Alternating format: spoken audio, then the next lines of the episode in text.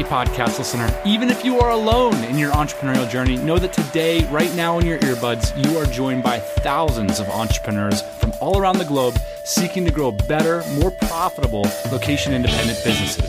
If you'd like to learn more about what we do and download our entire back catalog, check out tropicalmba.com.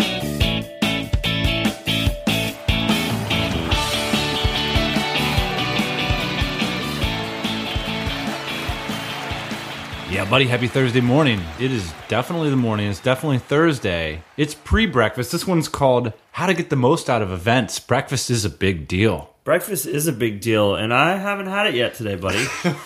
Dying over here. You can find the show notes of this one at tropicalmba.com slash DCBKK 2014. This is going to be our annual wrap up of how the event went in Thailand, what we feel like we learned about throwing events as well, our advice to people looking to get the most out of all these conferences that are coming up, and maybe some plans for what we're going to do at next year's event. But first, we're in Tokyo.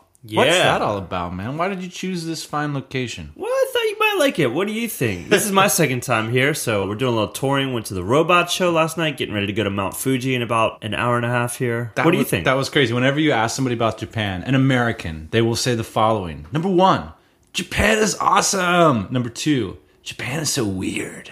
And I agree with both of those things. But I have a third thing to add Japan is a country full of pigeon toed people. Did you know that? it is. It's crazy. That's the first thing I noticed. If Kelly Starrett came to this place, he'd be crying about all the MCL damage that we're going to have here. we did notice that, and then went straight to Reddit, and you know, you just type in "Why are there so many pigeon-toed people in Japan?" and of course, there's a thread on that. You know, there's this talk of software eating the world. I read an article the other day about mobile eating the world. Well, the Googles is eating my conversations. I don't even need to talk to anybody anymore because you know what? I'll just go and, and I'll go to Google and I'll see what they Figure have it to say about this. That's right. So, how are you looking the food here in Japan? What's the difference between vacation and real life for a digital nomad? Vacation is a time when you can eat ice cream every night. We've been eating ice cream every fair night. distinction. Yeah, definitely. All right, let's talk about these events. DCBKK 2014. For those of you not familiar with DCBKK, that's what we call our annual event for location independent entrepreneurs. It's hosted in Bangkok, hence the BKK. This year, probably around 300 people came out. So I want to talk about uh, what we learned at the event. You ready to do that? Let's do it.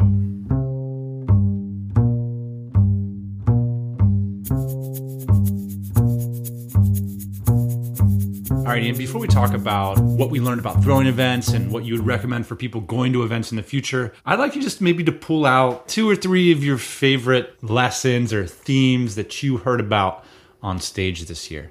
We're not going to go through every speaker. I mean, we had a speakers dinner this year, and, and we're going to talk a little bit about this in the formatting, but I think we had 35 presenters. Yeah. I mean, yeah, we did a couple different things this year, so it wasn't just all keynotes. We're Right. actually trying to get away from the keynotes. So we did two new things: we did breakout sessions and we did lightning talks. But getting back to kind of what I learned about this group this year, one interesting thing I think, and I was hearing this from a lot of people, is DCers are growing up. Oh, come on. And everybody said that this was going to happen. And I don't think it was a bad thing before. Like, you know, DCers weren't growing up, but we're just getting older. So we're, we're traveling a little bit different. We've got a little bit more money than we did the first year. And it's just kind of changing the dynamic a little bit. I saw, actually saw a couple suit jackets. I don't know how I feel about that. but we're just, I think we're getting a little bit more refined. okay. Well, I'm not going to certainly, I have nothing to say about that. I'm okay.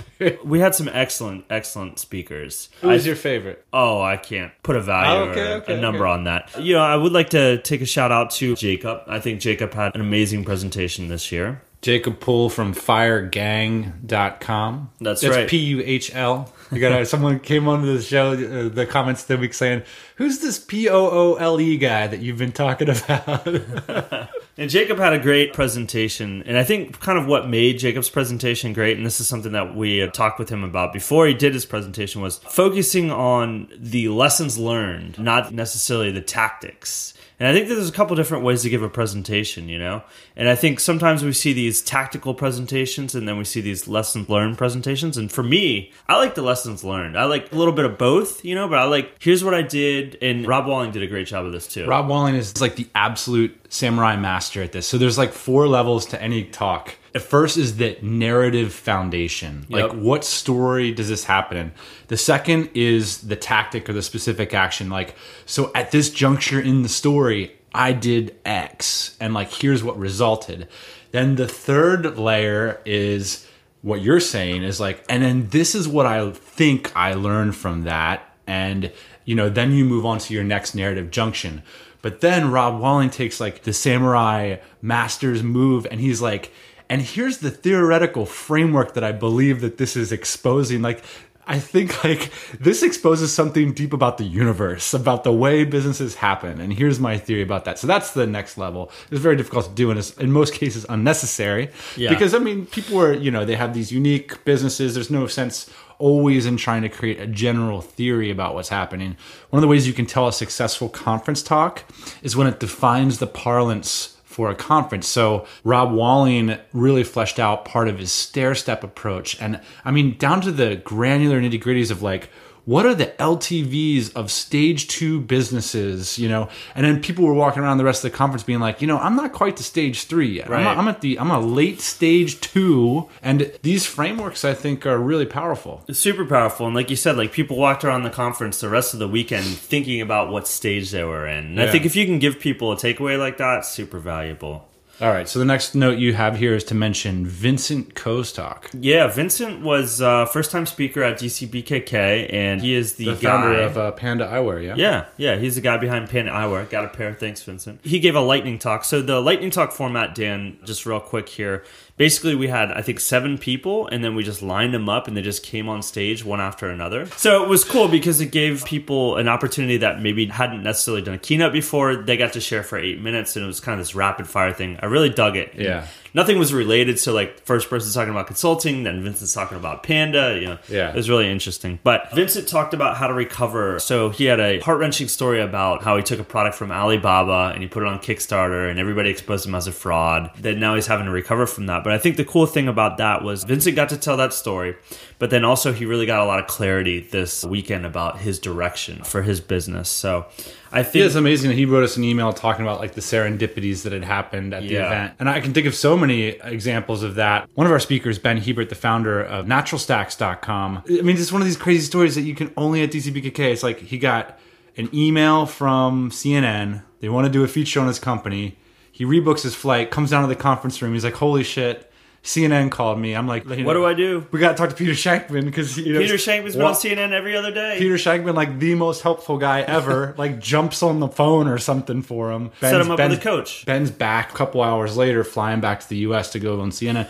That's the kind of thing that happens at these events. At, Like, and then Vincent wrote us an email about that. I mean, honestly, I could, could sit here for a few hours and like recount these serendipitous situations. That's why I got to come to these things. That's what I wanted to point out with Vincent too. Is like I think that the conference actually changed his direction. Yeah. you know, and I think that that happened for a lot of people at us, yeah. DCBK. Maybe if you're a LAN administrator for some big tech company or whatever, you might want to go and hear people talk about the new tech pack version 12.752 that came out. But the value in these things is not I mean, you can go on YouTube and learn about stuff. The whole point is to get in the room with the right people. Right. And I think we've learned too, Dan, from this. Like, I think we're going to cut back on the keynotes actually last year. I think we're going to focus more on these lightning talks and these breakout sessions because the keynotes, I think, traditionally are these great stories. If you have good keynote speaker, it's a great story, you know, and you come away inspired. But generally speaking, keynotes aren't actionable items. And I think what we want to try and do with the DCBKK Well, yeah, is because you you get, this, you get this group of practitioners that are Right. doing things with their business that just haven't made it into the here's how to grow a business parlance yet because they just did it last year, and so it's so cool to be able to interact directly. Like I think of Damien and Ryan's productized service sales breakout. You know, thirty people in a room interacting together about like what's working to sell these types of products now. You know, on Right. the internet as of right now, this moment. There's something special about that that I think you're not going to get from the grand keynote. There's another thing about keynotes, which is, you know, it's tough to be both a practitioner and a preacher at the same time. So a lot of people that get good at giving keynotes, they're talking about stuff that happened five years ago. And that's okay. Of course, there's perennial stuff in entrepreneurship and everything. But a lot of us that like have businesses, we don't need to hear like 10 reasons to start a business or whatever. You know, I want to know what's working on Facebook like Yeah. now. And I want to talk to Travis about what's going on now in SEO, and that's Yeah. essentially what our breakout session. yeah, we want to say like I mean, literally. I mean, I remember sitting in a room with Travis, and one of our sites tanked. One of the stats tanked last week, and we wanted to talk about that. You know, that's our issue. So to give a quick rundown, we keep talking about these breakout sessions. Like if you're there, you probably know what they were. But basically, somebody would get up front, or two people would get up front, and they would talk about. It was kind of like a State of the Union thing. So you know, me and Peter Killer talked about e-commerce, and then ended up taking questions and uh, talking about- mostly about uh, growing your team. So these things kind of evolved into whatever the group wanted to talk about. But it was a very intimate setting 15 to 35 people talking about the State of the Union, talking about exactly what's going on right now. And that's not something that you get with the keynote. The keynote is a one way direction street, right? Yeah. These breakout sessions, it was more of a group discussion. Everybody got to participate. I really like nuts, right? I mean, I had such FOMO. I was like standing there outside of like there was two best-selling authors inside one. There was like a world-leading SEO guy inside the other, and I was like incredible amount of FOMO. I went to Rob Walling's and I gave him myself on membership sites. I went to Anton Kraly's and Jesse Lawler's talking about staffing. Rob Walling talking about minimum path to awesome and onboarding people onto his app. So that's that's so invaluable to me. Like I, he was like up on screen, he had like behind the scenes screenshots of Drip, and he was showing how he onboards people onto his app and stuff. And I'm thinking, wow, what a unique experience at a conference. So anyway, You know, build the, the, products uh, that you want. Maybe that's the takeaway of this episode. I don't know if I'd want to listen to this episode. We're kind of going all over the place. We're excited. I don't know. Maybe it's the ramen boss man, but I remember standing in that breakout session, like scribbling down notes from Jesse and Rob, thinking, yeah, this is exactly what I wanted to see here. This is really good stuff. This is helping me grow the business. So What did we learn from events this year, Dan? I would say this conferences as a business model traditionally are very fragile. We've made some money on some events, we've not made some money on others. Tell me again which events we made money on. Oh, no. it's uh, it's tight. you know uh, these events they can be very fragile because what happens is like traditionally you go out and you get like five to ten faces and then you use those faces to sell a high dollar ticket. And then you better hope that those faces deliver when those people show up you know? And that's kind of the model. And and if one or two or three of those faces goes up there and bombs or says something that's not relevant it can destroy the whole thing. These things are very fragile. And, and one of the things is just really tough to say one thing that appeals to 300 people at a time. Right. so what we're doing is we're experimenting with ways to break the conference down to create an anti-fragile conference. You know rob walling had this thing he said he jokes conferences are like sex. Even when they're bad they're still kind of okay said- Okay. so i mean i don't know if that's true but there's something there. His point is kind of like you know get people in the room it's you're gonna have a good time. But his other point really stuck with me which is like everybody's tr- favorite track is always the hallway track Yeah. Everybody always says that, right? Yeah. I got the most value when I met that person over breakfast or out in the hallway. And you know what? As a conference promoter, as someone who spends months of their year losing sleep, who has a small amount of gray hair on my head because of these things, this drives me crazy because it's like, really? I did all this stuff and it's the hallway. It's like when you buy your cat a piece of modern cat designs furniture and it plays with your sock. And it, I it scratches your sofa. spent three hundred dollars on this piece of modern cat designs from those guys on that podcast playing with a sock. And the and the most valuable thing is when you had breakfast with somebody. So- and I think but- that that's often the case at these conferences. what we tried to create at DCBKK this year, and we're going to push further next year, is if everybody loves the hallway track, let's make a hallway conference. What's so great about the hallway track? How can we build that into what we do? I'm getting jumping ahead here, but these breakout sessions are incredibly powerful and how you structure them, how you identify the practicing preachers, right? That's what we're looking for. We're looking for practitioners.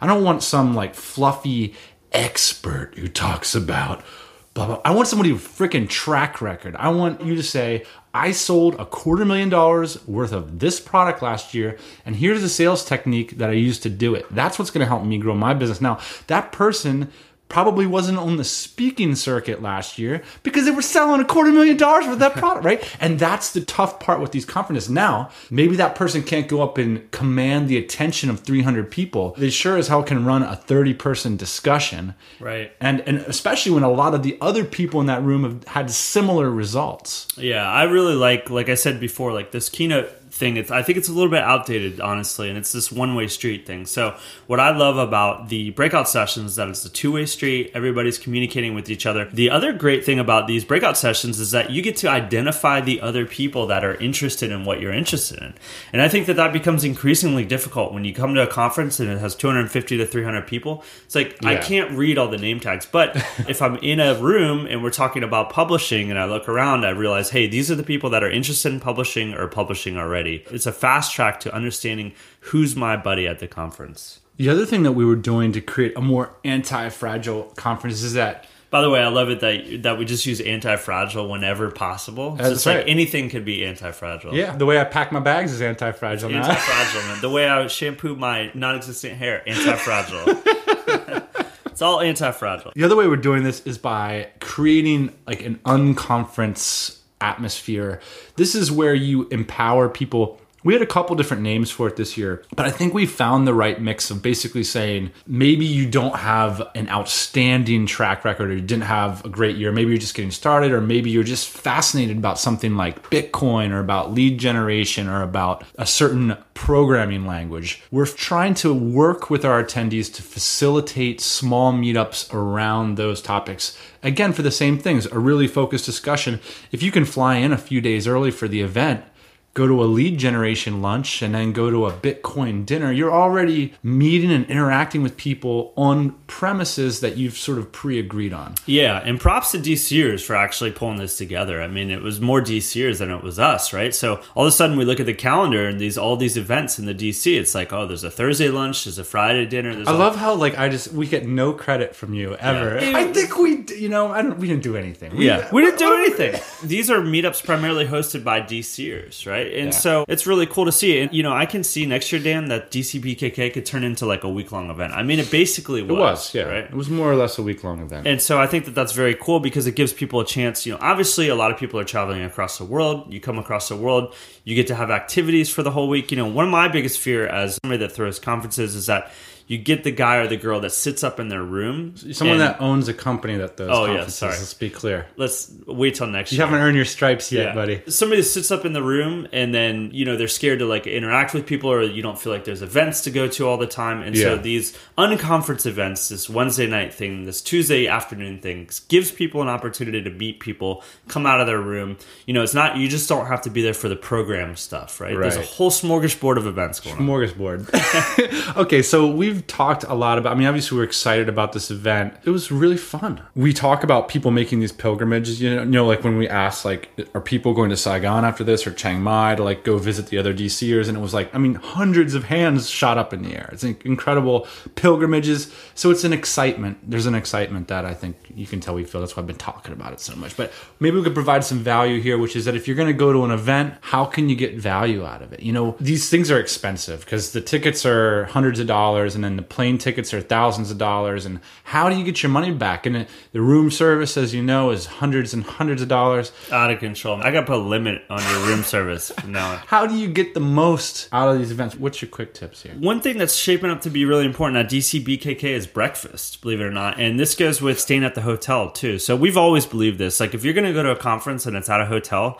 just stay at the hotel because that's where you run into everybody. That's where you come back and go to the bar at night. But more importantly for me, that's where I get to have breakfast with people. And I found that that's a really fun thing to do at these conferences. You know, a lot of times we have like a buffet style and people are just kind of coming and going for two hours. And Yeah. it's really nice to be able to sit down with people, look them in the eyes if they're not too hungover, and say, "How was your night? How's Yeah. the conference going?" and develop friendships over breakfast. So I really like breakfast. Yeah, if you're the person that like stayed one neighborhood over in the cool neighborhood because you got an Airbnb thing that did this or that, it's the wrong move. It's, It's the, totally wrong It's the wrong move. It's like having a leak in the system. You know, breakfast is really critical. Actually, it's funny you mentioned that because when I think back to this event for me, because I have you know the organizer mindset and then I have the attendee mindset.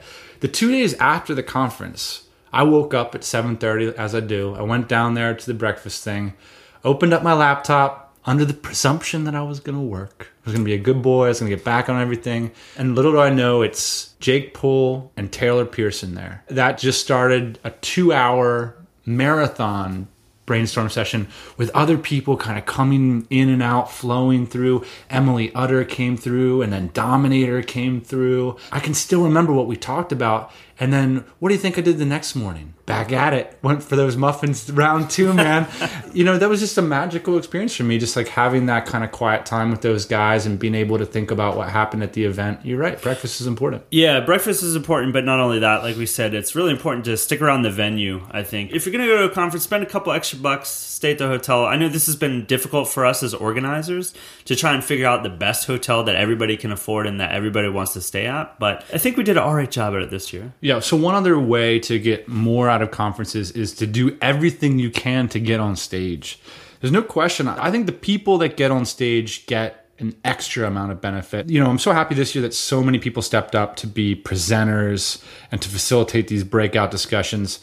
One of the things I've noticed, don't give conference organizers too much confidence. Let me say this as somebody who organized a handful of conferences now. It's one of those things like getting married, deciding who your business partner is going to be, maybe selling your business. These are very important things that you don't do very often. Even the most prolific conference organizers don't have that much experience by definition, you know? Even the most prolific serial divorcee doesn't have that much experience choosing mates, right? Right. And so my point is this don't assume that conference people know what they're doing. One of the things that I didn't know what I was doing this year is I give people a chance to apply to talk, but I never really took the time, the hours it would take to really explain what I'm looking for.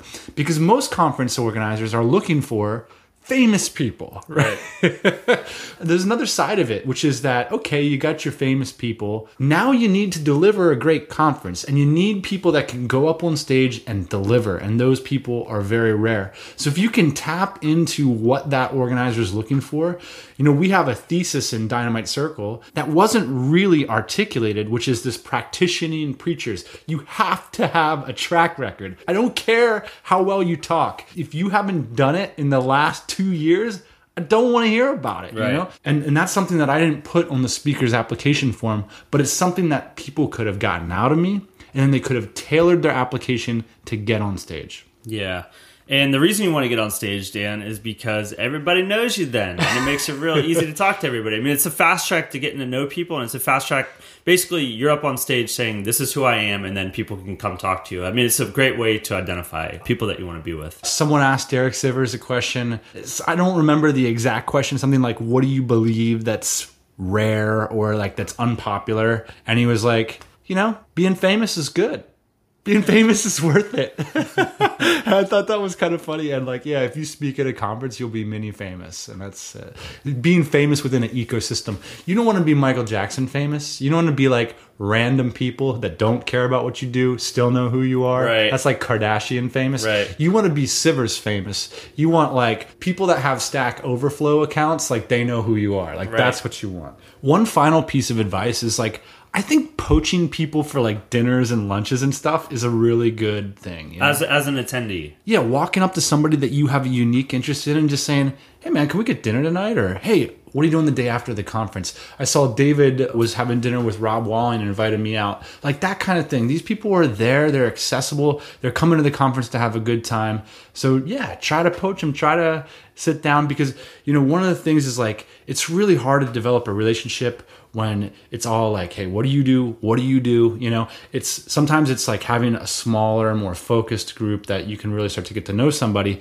And that brings up one final thing, actually. There was a discussion in the DC about how to have better conversations when you meet people. It's like always like, hey, you're from Virginia. What do you do? Right. You know, uh, how do you have these kinds of conversations over and over? And someone suggested, I think it was Almog, who said, why don't you ask what excites you about your business? What are you excited about in your business? I really like that one. A lot of people, um, they ask these challenging questions like, what are your plans for next year? And the trouble with that question is it's kind of like, hey, why don't you perform for me? Like, you know what I mean? Like, how do you answer that? Like, Right. you, you can choose from one to 10 where you want to go with that. Whereas when I'm answering what I'm excited about, I always feel a 10 about that. Like, here's one thing I'm excited about. So I think it's worth at least thinking about how you're going to be approaching and interacting with people. Final thought for me, I think one of the great things about this conference is, is an opportunity to see old friends, meet new friends. And I think in, in terms of the old friends, it's very difficult to develop strong relationships as a digital nomad, Dan, because you're moving around a lot. But one of the benefits is that you Speak get to for see yourself, buddy. you get to see these people multiple times a year and this Yeah. is one of the times that i get to see these people and every time i meet these people it like cements our relationship we make plans to go places and things like that. So i think you know coming out to these kinds of events is really key especially if you have like a group of people that you see every year. I think that that's very cool because we don't always get to see each other you know? I mean we're on the road doing different things but everybody came together this year to come to dcbkk and i'm like really appreciative of that. Yeah, speaking of which, uh, one of the most touching moments for me during the conference, the closing party, Dominator walked up to me and he said, Dan, for a lot of us, 12 months is too long. Too long We don't see each other that often. Couldn't we do something sooner? I think we might do something. Working There's going to be a small handful of events this year. And as far as my future plans, I'm going for the hallway track. I want to create conferences that are just all hallways. too cool for school to come into the talks is that gonna be you I'm th- there's going to be no talk rooms anymore. I'm going to invert the whole thing. The entire experience will be anti-fragile. That's what we're gonna do. you Done. can read about this episode at tropicalmba.com slash dcbkk 2014 thank you. A huge thank you to everybody who put their trust into us jumped on that long haul out to bangkok uh, to check out the event. And yeah i couldn't be more excited now to uh, Pull it together for next year. yeah that's Get back on the horse, man. i'm pretty my brain just doesn't work so well anymore anyway i think we got a bullet train to catch or something uh, That's right. We got to get going. Mount Fuji. Here we come. all right Hey, thanks for listening to the Tropical MBA podcast. You can go to tropicalmba.com, get access to hundreds of back episodes and all kinds of other goodies. Load up your iPod. That is the cheapest way to fly business class on your next international flight. We will see you next Thursday morning, 8 a.m. Eastern Standard Time.